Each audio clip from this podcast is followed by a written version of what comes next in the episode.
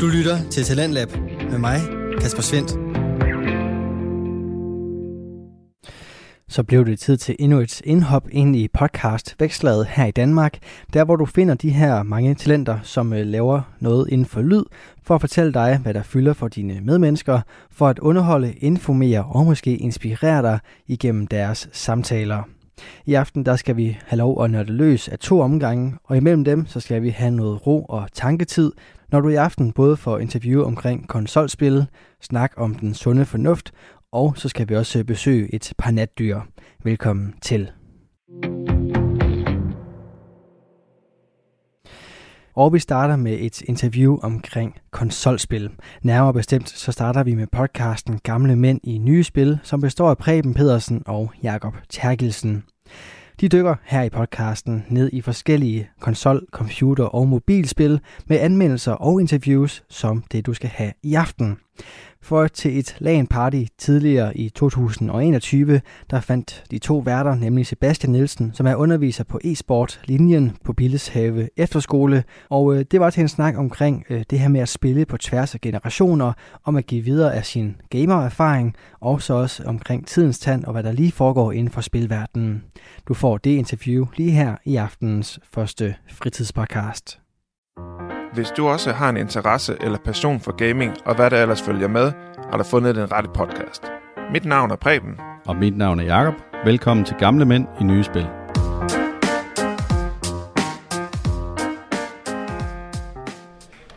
Ja, velkommen til Gamle Mænd i Nye Spil. Vi sidder her ved øh, KF Lagen og har fået fat i Sebastian, som øh, har lidt at gøre med en efterskole og øh, har været tidligere professionel gamer. Så det er vi lidt spændt på at høre på, øh, eller høre om, hvad, hvad du har at fortælle. Vil du prøve at præsentere dig selv det? Ja, det kan du tro. Øh, jeg hedder Sebastian. Jeg er 33 år gammel, og til daglig øh, arbejder jeg som efterskolelærer. Jeg er i gang med mit øh, femte år på Billisave Efterskole, hvor jeg startede en e-sport-linje op. Så jeg var med i starten, altså lige inden det rigtigt har taget fart til at lave de her e-sports efterskoler. Ja. Det er næsten alle efterskoler, efter. altså man kan komme ind på en e-sport-linje efterhånden. Ja, kun fodbold er større end e-sport, tror jeg, hvis du kigger på landsplan. Det er jo relativt let at gå i gang med en e-sport-linje. Ja. Øh, så ja. Hvad er noget af, af hvad er forsen ved e-sport på en efterskole? Jamen forsen er, at vi får nogle øh, unge mennesker ud, der normalt måske ikke vil vælge en efterskole.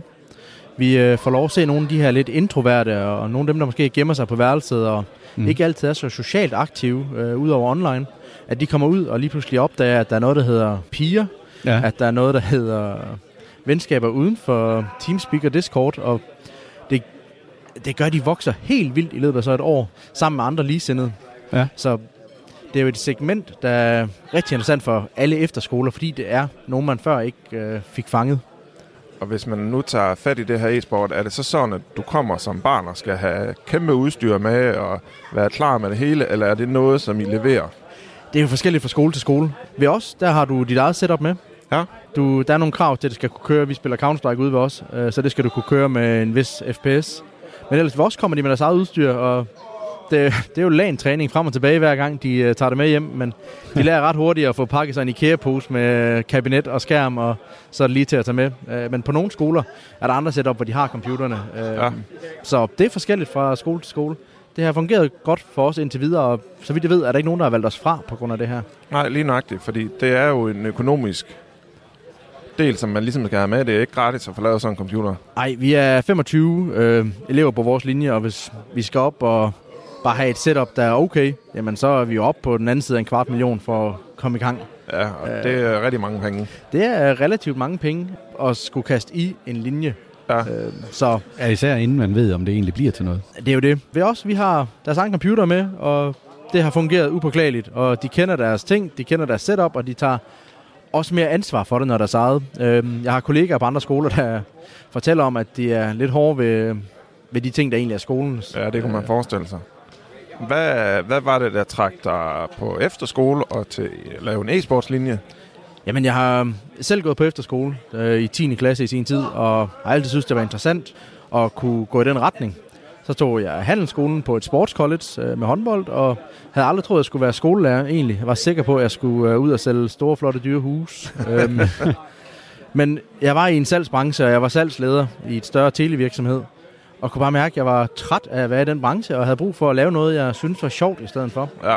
Øhm, og jeg har altid været god til mennesker og til børn, så jeg gik uh, lærerretningen og blev uddannet uh, folkeskolelærer, eller bare skolelærer, Ja. og var i folkeskolen et par år. Mm-hmm. Øh, og det var rigtig, rigtig rart at få noget rutine, den var igennem. Øhm, men jeg kunne også mærke, at jeg havde brug for, at der skulle ske lidt mere igen. Og det var lidt specielt, fordi at jeg blev kaldt ind til samtale ved min leder, der spurgte, om jeg ikke havde lyst til at starte en øh, valgfag på folkeskolen med Counter-Strike, fordi at jeg var jo ret god til det. Men det var så samtidig, da jeg kom for at se op. Oh. Nå. Så, fordi at jeg havde været så heldig at, at finde mig et arbejde, hvor jeg kunne få lov at starte min egen øh, e-sport-linje. Og ja, vi startede det første år med 16, øh, havde plads til 20, året efter udvidet det til 25, og det er sådan set det, vi har lagt stabil på indtil nu. Ja, og kunne I få flere ind, hvis det var sådan, at de ville? Både og, skal jeg faktisk være ærlig at sige. Okay. Øh, fordi der er mange efterskoler efterhånden med e-sport, Mm. øh, og det er også ved at være mættet i øjeblikket. Men er Øh, I ved at have et navn, fordi I var nogle af dem, der var first movers? Ja, folk kender os, men jeg skal også være indrømme igen, nu ved jeg godt, at jeg er meget ærlig, men det er jeg, at øh, vores fokus har ikke altid været på eliten. Nej. Vi har rigtig meget fokus på dem, der også godt bare kan lide at spille Counter-Strike, og der synes, det er sjovt. Øhm, og dem gør vi også rigtig meget for. Ja. Der kommer så til at være nogle tiltag fremadrettet. Vi kommer for eksempel til at lave en elite-linje, hvor vi sætter ekstra penge af, faktisk til at gøre dem mere professionelle, Mm-hmm. øh, så de får flere penge til at komme til lagens. Der bliver ekstra træningstid, der bliver brugt mere tid på det her ene hold. Ja. Øhm, så linjen bliver faktisk opdelt i to fremadrettet. Men indtil videre, der kender folk os som en linje, der har haft rigtig mange gode gamer igennem, men som så går ud og udvikler sig efterfølgende til endnu mere. Mm-hmm. Altså, nu er I jo på lagen her ja. I, i dag. Ja. Hvor mange lagen er I øh, deltager i sådan normalt? Jamen, vi er til to lagens om året. En før jul og en efter jul. Ja. Så udover det, så holder vi hyggelagens på skolen, bare som linje, hvor vi simpelthen siger, nu bliver vi her alle sammen. Ja. Og så går der fuld nørd i den øh, nede i vores egen lille kælder. Vi har en stor kælder på skolen, hvor vi simpelthen giver den gas. Man Fedt. plejer at tage en før jul og en efter jul. Mm-hmm. Og KF-lagen, som jeg er til nu her, den er, det er et utroligt godt starterlagen, øh, fordi den har en tilpas størrelse. Det er det rette segment, der er her. Der er god blanding af unge og gamle. De oplever den her lagenhygge, for mange af dem har ikke været til lagen før. Ja. Så KF-lagen er faktisk et rigtig attraktivt sted at komme øh, som efterskole. Også fordi vi bliver taget godt imod her, øh, altid. Hvis vi nu tager øh, KF Lagen, som siger, at du har været rigtig glad for det. Ja. Hvad synes du, de gør godt her? Jamen, nu kan jeg jo snakke, når vi kommer så mange. Altså, vi har Peter, som står for det her lagen. Han har altid været utrolig god til at skaffe os et rum at sove i. Vi får lov at få lov til at få hele bordet, så vi sidder samlet. Det er ikke noget med, at vi skal deles op. De er gode til at tage imod en stor flok, når vi kommer. Altså, vi kommer jo i en stor bus, og vi får bagindgang, vi lige kan blive sluset ind af, og der er ikke noget bøvl. Altså, det går gnidningsfrit altid, og det er også Mm. derfor, vi vælger det her igen til næste år. Ja. Øh, Når vi så tager den anden vej rundt, hvad, hvad kunne de gøre bedre her på KF Lagen?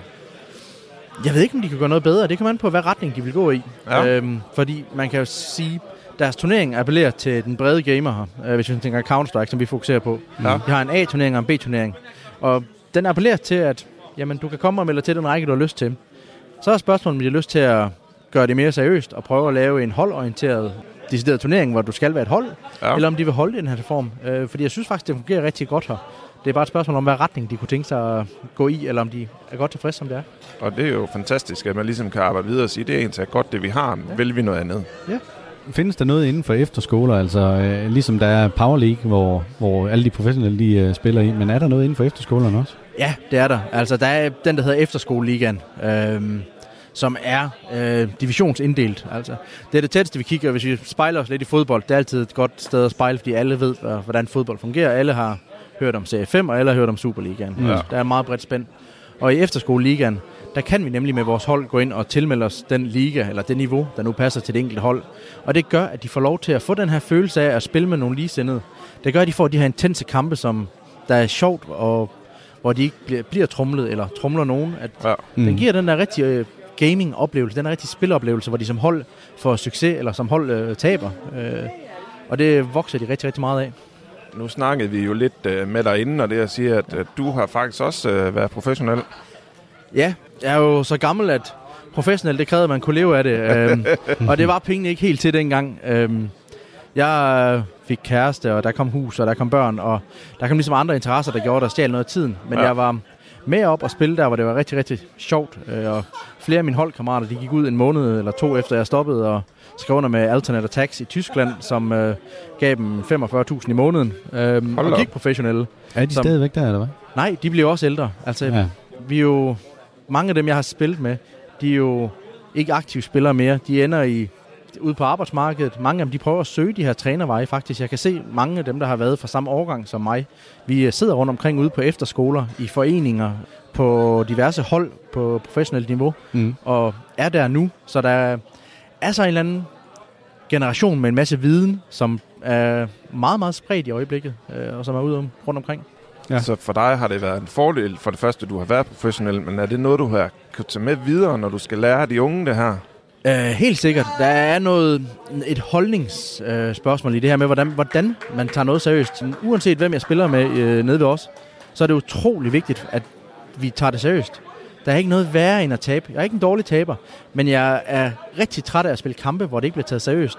Og det her med, at når man har fokus på noget som Counter-Strike, at når man sidder og spiller, jamen så tager man ikke sin telefon op, i, Nej. uh, mens man er død.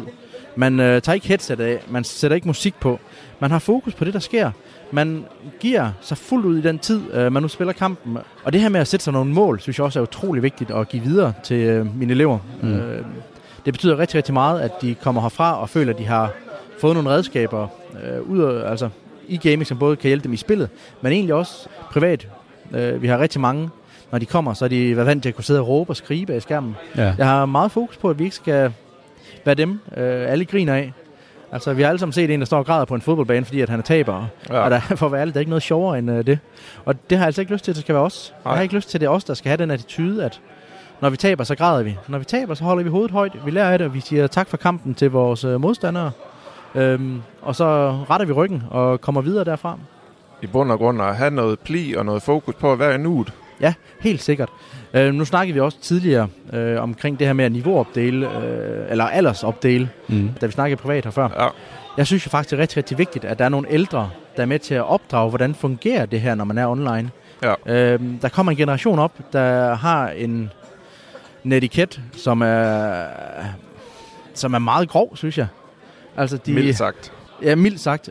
Og hvis ikke der er nogen ældre, og hvis ikke de spiller med nogen ældre, der siger, prøv lige at høre, det der, det gider vi faktisk ikke, eller sådan fungerer det ikke, sådan taler vi ikke til hinanden, Mm. øhm, så får vi ikke sat en stopper for det. Nej. Så vi har fokus på at tale ordentligt, vi har fokus på, at man støtter hinanden, man øh, råber ikke hinanden, at vi ikke tilter, altså sådan nogle helt basale ting. Altså noget, jeg godt kunne lide at sige, det sagde du også lige før, det her med, at de går hen og så siger tak til det hold, I har mødt. Ja. Uanset om de er vinder eller tabere, så går I lige hen og giver hånd og, og siger, at det var en god kamp. Øh, ja, også fordi, at så får man set, at der er andre mennesker, du sidder og spiller med. Mm. Det er ikke bare et øh, gamertag, øh, du har sat og blevet skudt ud af, eller har skudt ud. Du kan faktisk hen og sige tak for en god kamp til modstanderen. Det, det er, som i alle andre sportsgrene, er det vigtigt, at vi øh, viser respekt for hinanden. Ja. Ja. Sådan helt apropos gamertag, det må du også have, når du er gammel i faget. Ja, øhm, det er mit gamle mellemnavn, Seneberg. Okay. Okay. Øh, der er mit gamertag. Øh, så jeg hedder Sebastian Seneberg Nielsen. Øhm, eller det hed jeg. Nu hedder jeg, har jeg et andet mellemnavn. Så. Men gamertagget, det holder fast stadigvæk. Ja. Så det var ikke engang en sjov historie. Nu sad vi lige og ventede. så kedelig. Altså mit første gamertag, det var Gollum efter en, øh, Ja. efter en Pokémon, der har lavet af sten, tror jeg. I tilbage i 99. Ja, for satan. Ja. Men i bund og grund, sådan, når vi nu snakker spiller det, er det så CSGO, der er dit favoritspil? Uh, det, det må det uden tvivl være. Nu har jeg som jeg lige sagde, været i gang siden 99, da det her det var en uh, beta, Ja. hvor jeg sad nede på den lokale uh, netcafé i Gram i Sønderjylland og betalt 15 kroner for en halv time, uh, Mm. hvor jeg kunne være heldig at få slå og spille med nogle af de store.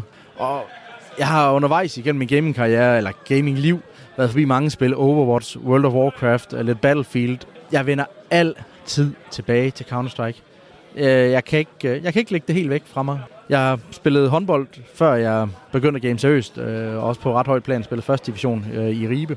ja, der var noget med, at du mødte nogle af de helt store kanoner i dag. Ja, jeg har spillet mod både Mikkel Hansen og Landin. Jeg har engang prøvet at loppe på Landin og set ret dum ud, hvis det, han, han blev stående. Men øh, vi mangler lige den med Mikkel Hansen. Hvad var det nu, han var? han er en rar, rar fyr. Øh, han er en rar fyr med masser af selvtillid. Øh, og betydeligt højere end mig, desværre. Det var øh, den pæne version af det, lad os sige det sådan. Ja, men han, han er en fantastisk håndboldspiller. Øh, Det må man sige. Og det har han altid fået at vide, og det, det sidder nok i ham. Og man må sige, at han har båret det flot igennem hans karriere. Det må man give ham. Ja. Men øh, jeg blev skadet med mit knæ, da jeg var 18. Øh, og fra den ene dag til den anden, så kunne jeg ikke øh, spille håndbold mere. Jeg havde hele mit liv spillet både håndbold og spillet fodbold og gået til badminton og squash. Og imens jeg spillede håndbold, der styrketrænede jeg jo også helt vildt.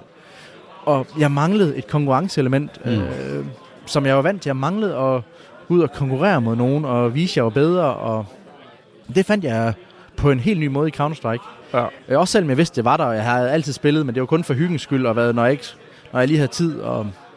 Men lige pludselig så fandt jeg ud af, hvor fedt det var, og hvor meget, hvor et stort adrenalinkick jeg kunne få af at sidde i sådan en klot situation i Counter-Strike, og på en ny måde, som jeg egentlig aldrig rigtig følte, jeg fik i uh, håndbold. Ja, det, Så- lyder, det lyder ret vildt, synes jeg egentlig, at, øh, at, at blodet det pumper nærmest hurtigere i Counter-Strike, end, end det gør i en håndboldkamp, hvor der er masser af tilskuere. Ja, men det, det er fordi, der er så meget i håndbold.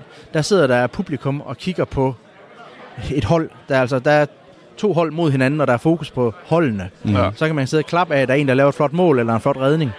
Når du sidder i Counter-Strike, så hvis du sidder i en klot-situation, hvor du er en mod et eller andet, en Mm. mod tre, en mod fire, en mod fem, der er kun fokus på dig.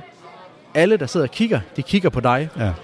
Og den mængde information, du skal hele tiden øh, køre igennem hjernen, øh, det giver bare en helt anden form for adrenalin, som virkelig øh, ja, nærmest gør en afhængig. Det er måske noget af det, jeg synes, at øh, nogle der er unge, der gerne vil i gang med at spille det her, siger, du kan altså godt få det samme fix, uden at det behøver at være med en bold, eller hvad du nu har behov for. Det kan godt være med en computer. Du behøver ikke være et fysisk specimen for at få nogle fede oplevelser. Nej, øh, overhovedet ikke. Øh, Counter-Strike har det her holdelement, som alle andre sportsgrene.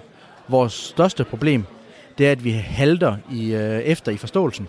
Ja. Altså, når folk de spiller på hold, og hvis ikke de bliver introduceret ordentligt til Counter-Strike, så er det hjemme bag skærmen. De sidder bare og spiller og finder nogle tilfældige at spille med. Mm. Vi har brug for, at de, at de unge gamere, der gerne vil game, at de får lært det her holdmentalitet. Ja, Altså, at det ikke er et individuelt spil, at der er ikke nogen, der klarer sig alene på et hold. men vi kan i hvert fald høre, at der kommer væsentligt flere klubber rundt omkring i de forskellige danske byer, som samler folk og, og har lokaler og så videre til det, og det kommer helt sikkert til at ændre på det der.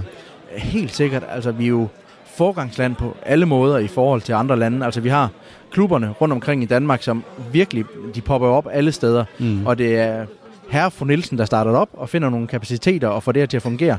Øh, Så der sidder nogle ildsjæle rundt omkring, der gør et fantastisk arbejde. Så har Ja. vi efterskolerne, øh, som jo også, vi lige har snakket om, er over det hele med e-sport. Ja. Mm. Og udover det, så får vi også en klubkultur nu.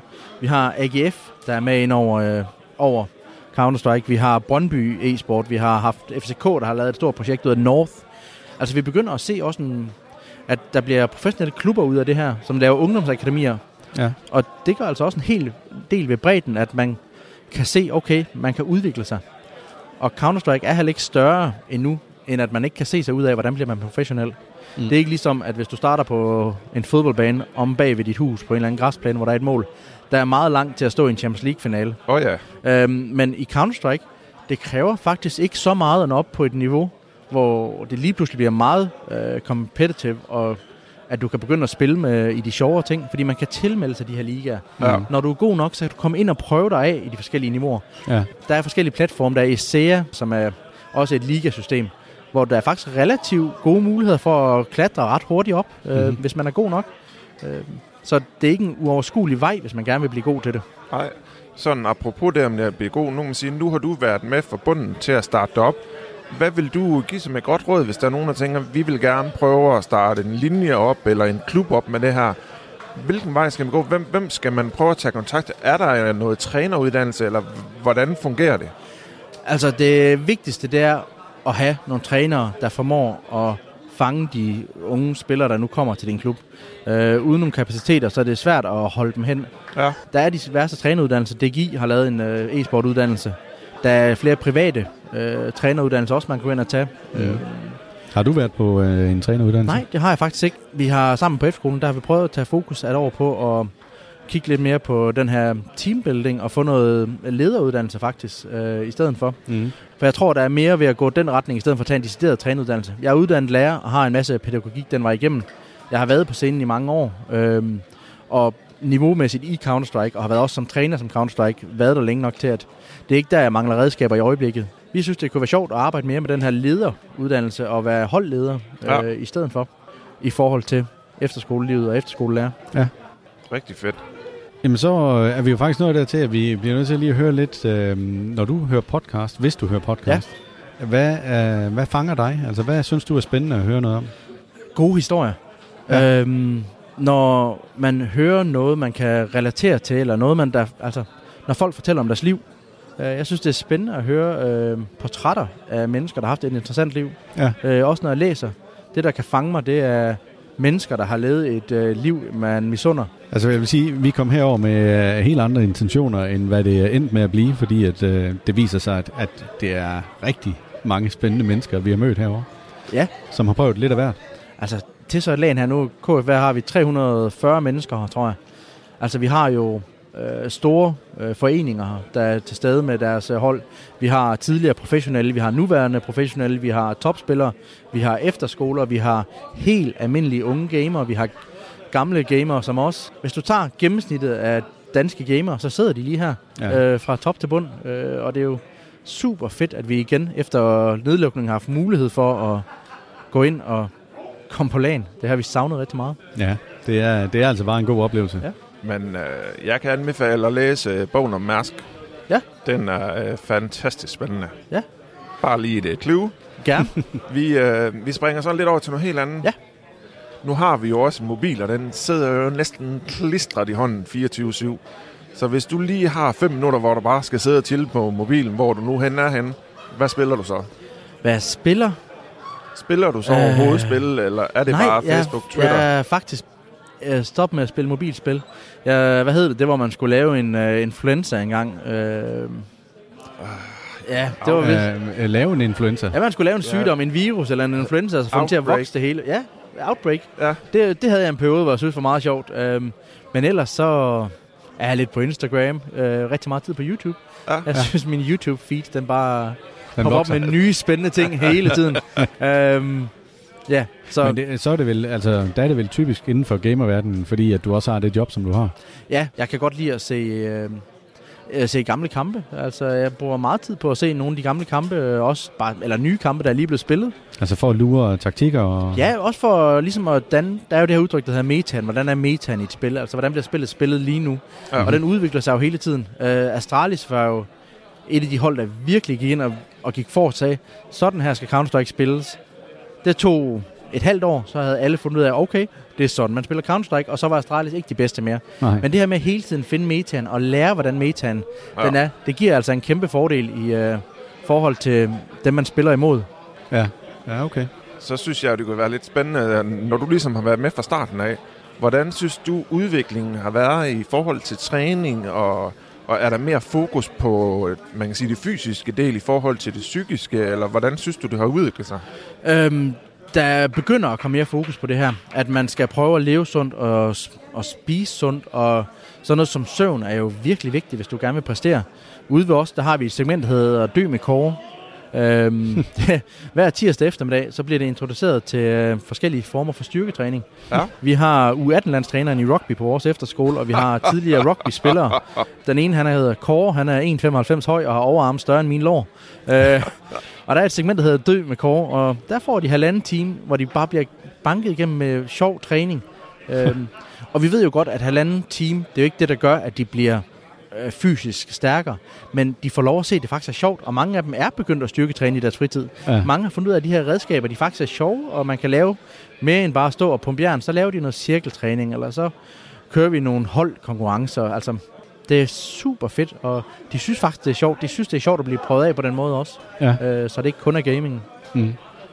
Nu nævnte du lige selv sådan i forhold til sociale medier, der var det YouTube, der, der var et hit for dig. Ja. Men, men hvis du sådan skal holde forbindelsen til nogle øh, forumer eller netværk eller, eller sådan noget, hvad bruger du så typisk? Jamen, øh, jeg er jo stadigvæk på Facebook. Jeg er ikke rigtig kommet på TikTok endnu. Øh, jeg har en kollega, der siger, der altid er, er damer derinde, men øh, jeg er ikke på TikTok. Jeg bruger Facebook, øh, og så er jeg på Instagram, men det er i forbindelse med noget andet arbejde som øh, jagttegnsunderviser. Okay. Øh, så Ja, Det så, øh, så er du også fyldt ud i, i fritiden, hvis du øh, også underviser i jagttegn. altså, jeg har jo perioder, hvor det hedder aftenarbejde på skolen, så havde jeg underviser i jagttegn tirsdag, onsdag, torsdag aften. Så er jeg fri fredag, og så har vi jagttegn hele lørdag, hele søndag. Og så kan vi kopiere den igen de næste tre uger. Så Du har en meget forstående hustru derhjemme. det, hun bliver betalt i sko i de her perioder.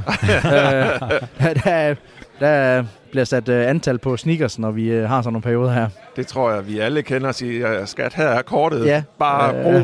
Altså, det er, det er også velfortjent, fordi at nu har vi en på tre og en på halvandet. Øh, og det tager tre kvarter per stykke i hvert fald at putte. Øh, så når man er alene med det, er den ene, der kommer op, mens man er ved at putte den anden. Og Ja, hun gør et godt stykke arbejde i øjeblikket. Det skal hun have. Fantastisk. så fik hun også et ros med på vejen. Ja. Ja, det er ikke helt dårligt, når det kommer ud. Nej, det er aldrig skidt. Det, det, er godt, det er godt at sætte i banken. Men uh, tak, fordi I lyttede til Gamle Mænd i Nye Spil. Det var en fornøjelse at, øh, at have dig med. Jamen, det var en fornøjelse at være med, og jeg håber, I fik øh, lidt mere viden med e-sportverdenen med. Meget, og det glæder vi os til at bringe til jer lyttere. I kan komme til at, at høre mere inde på www.oldmennewgames.dk, hvor vi lægger flere episoder op her fra KF Land. Farvel. Tak for i dag. Hygge jer derude. Du har lyttet til de to gamle mænd, Preben og Jakob. Følg vores podcast Gamle Mænd i Nye Spil for flere anmeldelser i fremtiden. Var det ikke nok med podcasten, kan du finde flere oplysninger på www.oldmennewgames.dk Find også vores Instagram-profil, som er Gamle Mænd i Nye Spil, hvor mænd bliver stavet med A og E, og der er underscore imellem alle ordene. Det var altså gamle underscore mænd, underscore i, underscore nye, underscore spil. Her kan du finde flere nyheder og komme lidt bag om podcasten. Vi håber, I vil lytte med på næste spændende episode af podcasten Gamle Mænd i Nye Spil. Tak for i dag, og have det godt derude.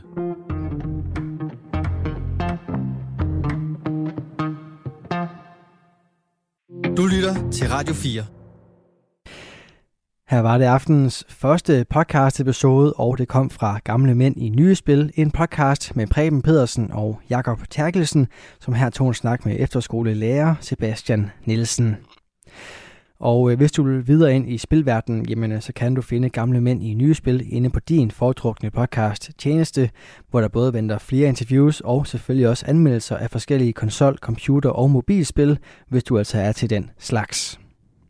Hvis du er mere til øh, ro og plads til tanker, jamen øh, så er du heldig, for det er det, som vi skal til nu. Og det skal vi med podcasten Godmorgen med T&T, som består af Annelise Tune og Trine Hørmand. De er to hvert ender, som øh, giver plads til tanker og til at øh, mærke efter den her berømte mavefornemmelse, som øh, de to kvinder altså dykker ned i. Det gør de blandt andet i aften med et særligt fokus på den sunde fornuft og hvordan vi egentlig kan mærke den i vores krop og selvfølgelig også i vores sind. Det er sådan et afsnit, som forhåbentlig giver dig en masse stof til eftertanke. Det kan du finde ud af lige her.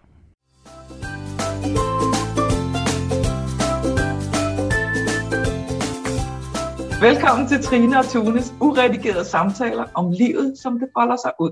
Mit navn det er Tune. Mit navn det er Trine. God fornøjelse. Hej Trine. Hej Tune. Vi talte om øh, sidst på vores sidste lille øh, seance, eller hvad man kan sige, at vi skulle tale lidt om øh, fornemmelse, og, altså mavefornemmelse og visdom, som vi kan høre, når vi er i den ro, som vi startede med at tale om. Ja. Og, øhm,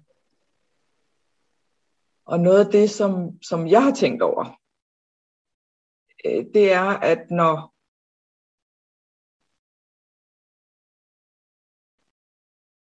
for eksempel har jeg lige haft sådan en periode, hvor jeg har øh, været frustreret og ikke spist særlig sundt, og du ved, været sådan lidt øv. Og jeg kunne godt mærke, at mit humør, det var bare på vej nedad. Og solen skinnede heller ikke, og der var mange, altså jeg kunne finde på mange issues, der var irriterende sådan uden for mig selv. Ikke? Men efterhånden så er mit kendskab til min visdom, det der fortæller mig, hvad vej jeg skal. Altså den kraft, der ligesom guider os som mennesker. Den fortalte mig, at jeg skulle hvile, og jeg skulle spise sundt, og jeg skulle være i ro, altså være med mig selv, for at, have, for at finde tilbage til, til den klarhed, som du talte om sidste gang, at når vi er i ro, eller fra roen, kan vi høre visdommen, kan vi høre, og den kommer nogle gange bare som en fornemmelse for, at vi skal noget andet, eller men den der at kunne mærke sig selv, hvad er det, jeg har behov for? Det tænker jeg er det, vi kalder visdom. Ja. Eller og hvad? visdom, det er jo også øh, sund fornuft. Ja, Ikke? Altså, men, men jeg har jeg. tidligere har jeg, du ved, Mm. hørt det. Jeg, jeg, jeg vokset op med sådan noget, jamen det skulle være sund fornuft.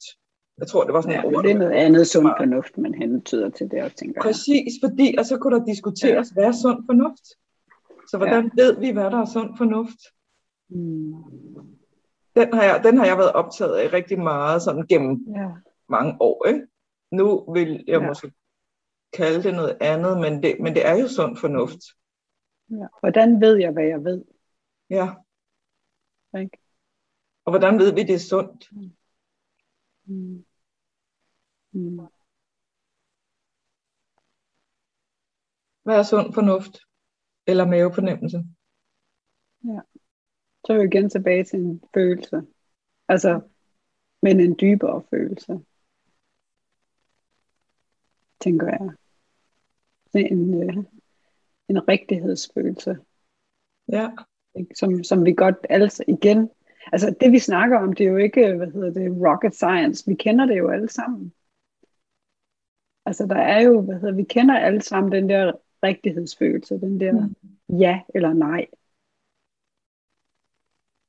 Men, men vi tager måske sådan lidt, ja ja, det kan, ja ja, det har jeg da. Altså, men den er faktisk ret vigtig. Mm. Altså, tænk hvis den blev lyst op mere, hvis man kan, om man Ja. kan sige det på den måde, men hvad hvis den var tydeligere end det her? Lige nu der er det sådan lidt for mange, tror jeg, omvendt. ja. At den her er tydeligere, så indimellem så kommer denne her øh, underliggende sunde fornuft ind. Nogle gange så gør vi, hvad den siger, andre gange så overruler vi den. Ja. Altså, det gør, det gør vi alle sammen jo. Ja. Ikke? Men, men, men øh, jeg tror jo mere vi kigger i retningen af den der dybere sunde fornuft, eller visdom, eller livskraft, eller altså, vi kan jo, intuition, den har jo vildt mange navne, alt Ja. efter, altså så går vi over i, i ord, som ja. Øh, men jo mere vi kigger i den retning, jo tydeligere bliver den, når den, altså, jo tydeligere er den for os at mærke og se Ja. og vide, at når det er den, der lige popper op her, den, Ja. den er faktisk, den er sgu god nok at lytte til. Og så kan det her køre lidt i baggrunden. Jeg hører også, det er sådan en del af min ting eller har været, eller hvad man kan sige, og som jeg tror rigtig mange øh, mennesker har, er sådan en kontrol, Mm. at, øh, at jeg skal, jeg har opdaget, at jeg kan godt overgive kontrollen. Altså jeg behøver ikke at være i kontrol, for jeg ved alligevel ikke, hvad der sker. Mm. Jeg ved alligevel ikke Ja. altid, hvad der er bedst for mig. Men at den følelse af, åh, det her det føles rigtigt, at den skal jeg gå med, når jeg oplever den. Jeg tror faktisk, det er ret vigtigt, det du siger. Ja, det er jeg sikker på, det er. Men hvad hedder det? øh, Det er godt. det Det, er derfor, jeg valgte at snakke med dig. det der med kontrollen. Fordi at, at, okay, så vi kan give kontrollen til et andet men- menneske, eller i hvert fald opleve, at et andet menneske har kontrollen over øh, beslutninger, eller, altså det har vi jo snakket om Ja. tidligere på et tidspunkt i forhold til, øh, jamen hvad hvis nu der er en, der er i kontrol over dine rejse, hvad hedder det, mine rejse øh, billetter, eller Ja. du ved, åh, og så der kan jeg godt mærke, at jeg, jeg, det er som at stå lidt på usikker grund. Ja. Og nogle gange, så, tror, så, så, så kan den her dybere sunde fornuft, det der med, at den giver vi jo op, vi giver også kontrollen, intellekt, egoet, overgiver sig og lader denne her tage kontrollen, Mm. eller ikke tage kontrol, men, men lade den komme, komme op og, og være mere øh, værd at lytte til. Ja. Øh, og det er jo en øvelse i at, at ikke at slippe kontrollen. Og så lytte til den. Lidt ligesom hvis man lytter til et andet menneske. Men og hele min pointe det var, det vi, det vi glemmer, det er jo, at den her sunde fornuft, den her dybere sunde fornuft, jamen den er jo os. Vi tror bare, at den er adskilt fra os. Så uh, hvordan kan vi give kontrollen til Ja. det er faktisk den, der er, hvem vi er. Så den sunde fornuft er det, vi er. Eller det, der er Præcis. vores guide. Ja. Så vi giver ikke kontrollen over til nogen eller noget. Vi, Nej. giver faktisk, vi tager faktisk bare kontrollen tilbage Ja. på en eller anden måde. Altså den har jo hele tiden, den sunde fornuft er der hele tiden. Men hvor stor tillid har vi til at, at lytte til den. ja. Og det der og jeg ord, tror, det, det, det, hvad for noget tillid? det, det, det skal være vores næste samtale. ja. Lyder det som volapyk, eller, eller giver det mening, at, at, at det er lidt det samme, som vi tror, vi egentlig giver kontrollen, lidt ligesom vi giver det til et andet menneske. Ja. Men det er det jo slet ikke. Og det, det er jo til at grine af. Fordi, nå ja, ja. Men vi bliver fanget i at tro, at vi har givet kontrollen til et andet menneske. ja, eller til noget andet, som ikke er os. Ja. Men denne her, og der kan du jo snakke, altså det kunne jeg da vildt godt tænke mig at høre om, jamen, hvad mener du, når du siger fornemmelse for livet? Og jeg tænker, vi måske skal tage den næste gang, fordi Ja. ja. vi er ved at løbe tør for tid. Ja. Men, men det kunne jeg vildt godt tænke mig, og, fordi det, det er jo det her. Ja. Jamen, det er det.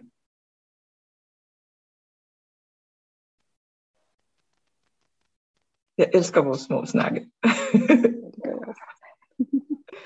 Men skal vi ikke sige tak for nu? Jo, det gør Og jeg. så kan vi tale om både tillid og fornemmelse for livet øh, på et senere tidspunkt. Ja. Tak for nu. Vi ses. Yes.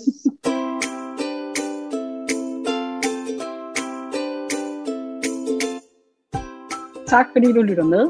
Hvis du kunne lide, hvad du hørte, sætter vi pris på, at du deler vores podcast, giver den stjerner og eventuelt en tilkendegivelse med på vejen. Deltag gerne i samtalen i vores Facebook-gruppe Samtaler om livet med T og T. Hej hej fra os. Hej.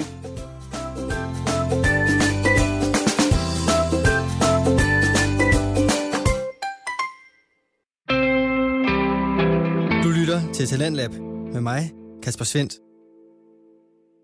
Her var det podcasten Godmorgen med T&T, som øh, består af de to værtinder, Annelise Thune og Trine Hørmand, som øh, altså gav os lidt øh, tænkestof omkring den sunde fornuft her i podcasten.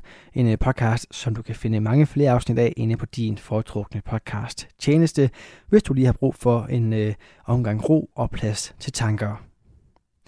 Og her på programmet, så skifter vi lige øh, ro og plads til tanker ud med filmnørderi og øh, hyggelig kammeratskab. Det gør vi med podcasten Filmklubben, som består af Jeppe Fransson, Tine Eve Jensen, Ida Moskov og Alexander Bjørn Jensen. De er en øh, kvartet, som øh, anmelder, analyserer og underholder med neddyk ind i filmens verden, og øh, der er altså både plads til hygge og kærlige drillerier imellem de fire, når de dykker ned i de her forskellige film og taler om, hvordan det både lykkes og hvornår der nogle gange er nogle udfordringer. I aften der skal vi høre omkring en af de film, som har påvirket alle fire, og øh, det er Nocturnal Animals, altså natdyr, som er lavet af instruktøren Tom Ford. Det er en film fra 2016, og derfor så har den her film altså lagt og ulmet sådan lidt i, i de her fire filmnørders sind, og øh, det er det, vi får første bid af resultatet af lige her. Velkommen til Filmklubben, som jo er en podcast. Velkommen til Filmklubben, som er en podcast om, øh, ja, du har gættet det, film. Og... Velkommen til Filmklubben, som er en podcast om, øh, ja, du har gættet det, film. Og... Øh, i- Ej, undskyld. Nej, tag dig Det var ligesom, når man skulle falde søvn med sin lillebror. Han kunne bare ikke. Han skulle bare sådan, lugter min tær. Jeppe er alles lillebror. Grin igennem. Ej.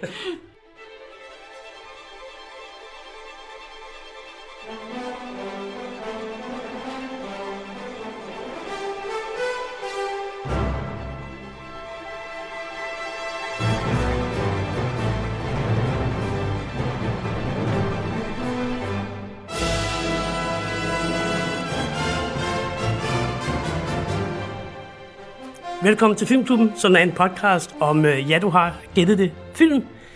I dag, der skal vi have en snak om en neo-noir-film, har jeg slået frem til, det hedder. Også der røg halvdelen af lytterne. Ja, lige præcis. Og vi skal break det med det samme, ikke? Vi skal snakke om øh, natdyr, og ikke, øh, altså, arten, arterne nat, natdyr, det er jo ikke, det er jo ikke en naturpodcast. Det her, i hvert fald. Godt. Vi, vi skal snakke om Nocturnal Animals, og det er ikke bare, fordi jeg så lige oversætter. Det er, øh, det er jo Nocturnal Animals versus natdyr. Natdyr er jo sådan en danske titel på den engelske Nocturnal Animals. Jeg kommer rigtig skidt ind i den her episode, det, det skal jeg selvfølgelig beklage. Det er helt 100% min fejl. Vi, øh, vi skal snakke om Nocturnal Animals. Øh, jeg kommer til at kalde den natdyr, fordi det synes jeg er lettere. I må, I må Ja, gerne sige der. Nocturnal Animals. Vi, øh, det er Tom Fords anden film, øh, som, øh, som vi skal snakke om i dag. Og det er fordi, jeg tror, det, det er ikke sådan en af vores yndlingsfilm, det er sådan en film, som vi alle sammen lige, godt sådan lige kunne, øh, den, den gør noget ved os, så derfor så var den sjov at, at, at tale om. Man får brug for at afreagere, ikke? Ja, og jeg tænker, vi lige laver en præsentationsrunde, fordi udover at I har mig med mig, øh, eller med, mig, med jer, øh, Jeppe, så, så har vi Alexander med. Og vil du lige øh, sige hej, Alexander? Hej Alexander. Ja. og øh, Tine, du er også med. Vil du sige hej, Alexander? Hej, Alexander. Og Ida, du er også med. Vil du sige hej, Alexander? Hej, Alexander. Kender du alle folkene nu, Alexander? Ja, ja, det gør jeg. Jeg, jeg føler mig utrolig ryg, tryg i, i, i det her rum. Det er fremragende. Inden vi starter, så skal vi selvfølgelig have øh, det, vi plejer. Vi skal gætte en, øh, en, en film øh, med lyd. Og øh, det, det tænker jeg meget, vi kaster os ud i. Og så er det sådan, så hører I den, og så kan I sådan summe lidt under hele episoden. Og så, øh, når vi vil være færdige, så vender vi tilbage, hører du den en gang til. Og så kan I så få lov til at gætte på, øh, hvad det er for en, en film, vi hører. Mm. Er I klar? Mm. Yes. Jeg glæder mig. Ej, jeg glæder jer ikke? Jo, jeg glæder mig. jo, jo. Jeg skal se, hvem Det er der får. Oscar med hjem. Falling in love with you was the easiest thing I've ever done. Nothing matters to me but you. And every day I'm alive, I'm aware of this. I loved you the day I met you. I love you today. And I will love you the rest of my life. So, can I put uh, P.S. Kiss the Kids? A P.S. Yeah, like at the end.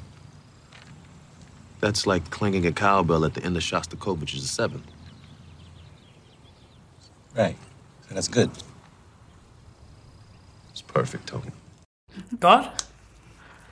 Der var nogen, der, der startede ud med at være meget sådan, hvad i alverden er det? Men så tror jeg, at klokken... Øh, nu kan jeg ikke se dig, Ida, for du er sådan øh, bag nogle skærme, men jeg kan sådan skæve til Alexander og Tina. De stod i hvert fald på et tidspunkt. Ja, nå, ja, ja, ja, ja, ja. Jamen, det gør jeg også. Jeg, jeg, Ja. jeg har en idé. Jeg lige stemme. Det er du nødt til at sige nu, ikke? med. Jo, jo, jo.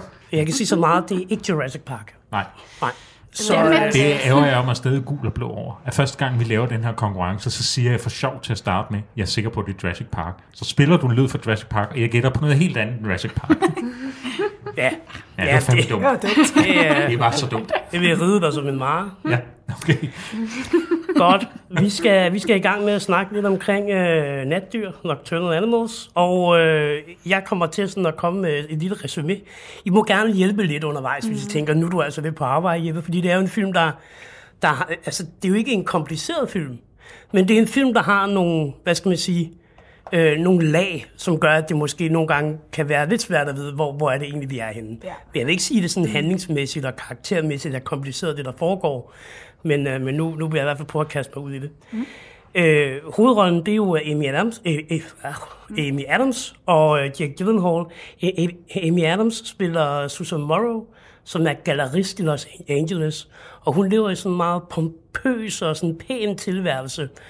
Og øh, hun, øh, hun får så den her bog af sin eksmand, Edward, øh, Edward Sheffield, tror jeg faktisk han hedder, som, øh, som har skrevet en, en bog, der hedder Nocturnal Animals. Og øh, i den her bog, der, der ser man øh, øh, karakteren øh, Tony, hans kone øh, Laura og hans datter India, som er på vej gennem en roadtrip, og de er så i omkring Texas, tror jeg det er. Mm. Og der, der bliver de stoppet af tre bøller. Den ene, det er blandt andet øh, Ray Marcus. Og øh, der sker simpelthen det, her, de bliver, de bliver tvunget af vejen. Og, øh, der, og det, det er en meget, meget lang scene, og det skal vi nok komme ind på, når vi sådan begynder at tale noget film. Det er en meget lang, ubehagelig scene. Men det, der simpelthen sker, det er, at, øh, at, øh, at de punkterer øh, Edwards, øh, nej, måske Tonys Edward, det er ham, der leverer øh, bogen, og Tony, øh, det er så ham, der... Øh, Karakteren, ikke? Og det er forvirrende, fordi det er den samme skuespiller. Ja. Lige præcis, ikke? Det er Jack Gyllenhaal, der spiller øh, begge karakterer. Og øh, de punkterer øh, de her bøller, reparerer øh, bilen, men leger sådan lidt med dem, at øh, først så er de sådan okay, og så bagefter så bliver det sådan lidt psyk- psykopatiske igen, og så går de tilbage til at være okay, og så tilbage til sådan psykopatisk. Altså, og det ender simpelthen med, at to af bøllerne, Ray Marcus og så den anden, øh, øh, hvad hedder det, øh, simpelthen kører bort med, med India og, øh, og hvad hedder det, Tonys kone. Ja. Og øh, det er så sidste gang, han ser dem. Fordi han kører så afsted sammen med Turk, som er øh, den tredje af bøllerne, og bliver simpelthen efterladt ude i ørkenen. Øh, han møder så Bobby Andes, som bliver spillet af Michael Shannon, som er en kraftsyg politibetjent. Og øh, der, man, ret hurtigt finder man ud af, at de her to kvinder er simpelthen blevet dræbt. Øh, man finder dem, der er en scene, hvor de ligger meget, meget pænt stablet nærmest. Øh, altså, de ligger pænt på en rød sofa med en masse bunke affald, så de skiller meget, meget ud. Deres krop er meget hvide, og deres hår er meget rødt, så sådan, nuancerne kommer tydeligt frem, og de, de er simpelthen... Øh, Øh, datteren er blevet kvalt, og konen har fået øh, kraniebrud. Det er sådan, de dør. Og øh, det, der simpelthen sker, det er, at øh, man, man fanger øh, først den ene, og så fanger man så ham, øh, hvad skal vi hoved, hvad det, sådan chefen i den der bøllebande, Ray Marcus. Og øh, han, øh, han bliver sigtet, men de frafælder simpelthen sigtelsen, fordi der ikke er nok øh, beviser. Det, der så sker, det er, at øh, fordi at øh, politibetjenten Bobby Anders er kraftsyg, og øh, ham her Tony har jo mistet både sin datter og sin kone, øh, de har begge to intet at miste, og derfor så øh, bortfører de Ray Marcus. Øh, det ender med, at, øh, at, øh, at der kommer kampolage mellem Ray Marcus og Tony, som gør, at øh, Tony skyder Ray Marcus og får en... Øh, ja, sådan en ildrager, tror jeg egentlig, det er i hovedet selv, besvimer, vågner op, øhm, går ud øh, og ligger ude foran sådan et sted, hvor det er, de havde bortført ham, og ender simpelthen med at skyde sig selv i maven og dør. Jeg ved en fejl. Ved en fejl. Mm. Øh, ja, fordi han falder ned med sin pistol, skyder sig selv i maven og dør. Sideløbende med alt det her, den her fortælling, som ligesom er bogen, som Amy Adams, øh, Amy Adams karakter Susan får, der er der sådan flasher man øh, både ind og ud af bogen, men også tilbage i Susans liv. Fordi Susan har jo været ekskæreste eller gift med øh, Edward, som er forfatteren til bogen. Og øh, Susan forestiller sig jo handling i bogen, og den er meget barsk og, brus, øh, og brutal. Men imens undervejs i bogen, jamen, så begynder Susan også at få flashback til sit eget forhold med øh, Edward.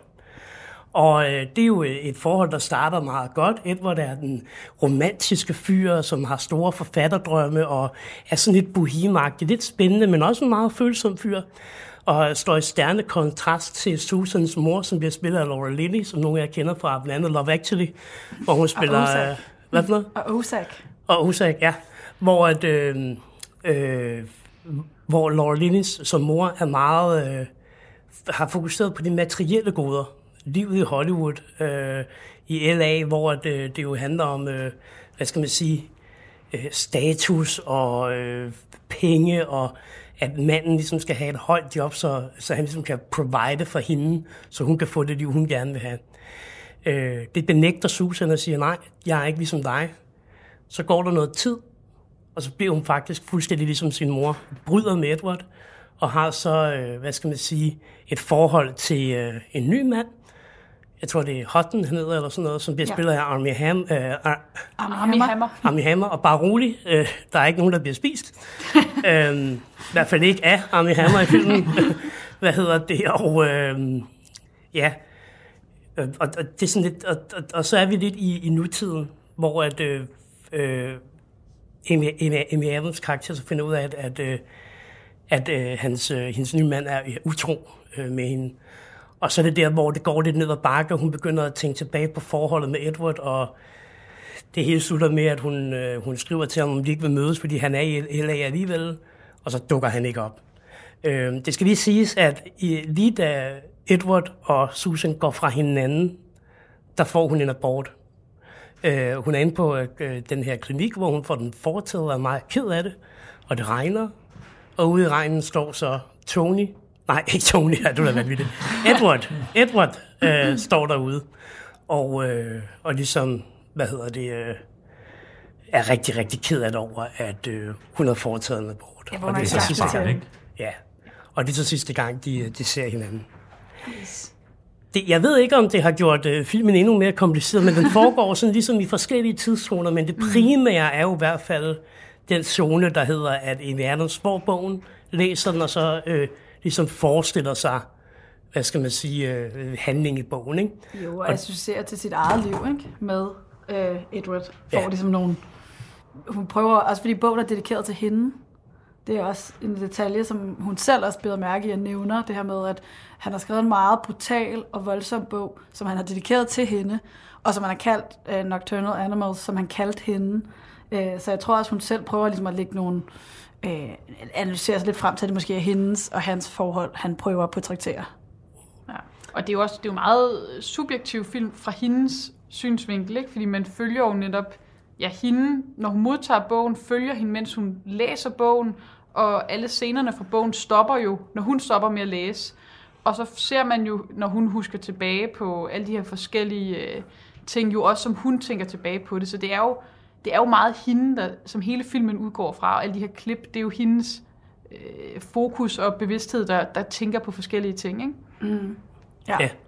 Og hvad, altså hvis vi sådan starter lidt med, så kan vi gå ned i analysen sådan lidt senere, men hvis vi sådan bare lige skal komme med en umiddelbar øh, vurdering af filmen, det er, jo, det er jo kun Tom Fords anden film, og det, han har ikke lavet øh, nogen øh, siden. Der går lidt rygter om, at Tom Cruise skal producere den næste. Han, øh, nej, ikke Tom Cruise, hvad han, øh, ham den anden. George Clooney. øh, han, han, ja, ja, ja. potato, potato. Ja, hvad fanden, ikke? Øh, øh, George Clooney skulle faktisk også have produceret den her film, men, men trak sig. Hvad hedder det? Øh, så han har selv både instrueret og produceret og skrevet. Og den er jo skrevet på... Øh, det er Wright Austins bog, øh, som hedder øh, Susan og... Tony. Susan and Tony, som kom i, jeg tror det er 93 eller sådan noget, starten af 90'erne. Øh, blev afvist af alle de store, øh, hvad hedder det, amerikanske øh, hvad hedder sådan noget, publishers. Hedder det det? Ja, det det Forlag. gøre, ikke? Ja, forlag. Jeg hedder det på dansk. Ja, og så er der sådan en lille New Yorker forlag, der tager den op, og det bliver så en, øh, et, et ret stort hit, og så bliver den solgt ud omkring verden, og, og Tom Ford tager den så op her som, øh, som film. Men sådan jeres umiddelbare, øh, Bjørn, hvad, hvad tænker du? Hvad, kan, nu kunne du rigtig godt lide The Single Man, for eksempel, Ja, ikke? som er hans- Tom Fords øh, første film med Præcis. Colin Firth, øh, som jeg synes er en helt fantastisk film. Men altså, jeg synes jo, hans film bærer meget præg af, at Tom Ford er først og, alt, eller først og fremmest en modedesigner, som gerne vil gøre indtryk på folk. Og det kan man også mærke, når man ser hans film. Det handler meget om at gøre et indtryk, og det gør han meget visuelt. Altså, det er både en måde, han bruger kulisser på, den måde det, fortællingen ligesom fremgår på, og skuespillerne. Det er meget at sætte et indtryk. Og nogle gange er det lidt for at understrege en pointe i historien, og nogle gange virker det også som om, det er bare for at gøre det i sig selv. Og, og, og der tror jeg også nogle gange lidt, man kan mærke, at Tom Ford er lidt ny i faget. Altså, jeg synes både Single Man, men måske særligt Nocturnal Animals, nogle gange mangler lidt finesse, eller sådan lidt, godt mærke, at det ikke er her, han ligesom er, er, er strammet op. Men, men jeg er ret vild med Tom Fords film. Både Single Man og Nocturnal Animals. Den, jeg synes, Nocturnal Animals er ikke lige så god som Single Man, men det er en, det er en, det er en, det er en, det er en film, der gør et indtryk. Øh, Og det er jo også derfor, vi har valgt at snakke om den i dag. Ikke? Og øh, jeg glæder mig helt enormt til at se hans næste film. Ja, og hvornår den kommer, ved man ikke. Ja. Øh, der gik jo en del år fra Single Man til, øh, til, til Nocturnal Animals, ikke? Så øh, Radio 4 taler med Danmark. Det var aftenens første del af Filmklubben, en øh, podcast lavet af Jeppe Fransson, Tine Eve Jensen, Ide Mosgaard og Alexander Bjørn Jensen. Vi vender tilbage til kvartettens snak omkring filmen Nocturnal Animals, men først så skal vi lige have dagens sidste nyhedsoverblik fra Radio 4's eget natdyr.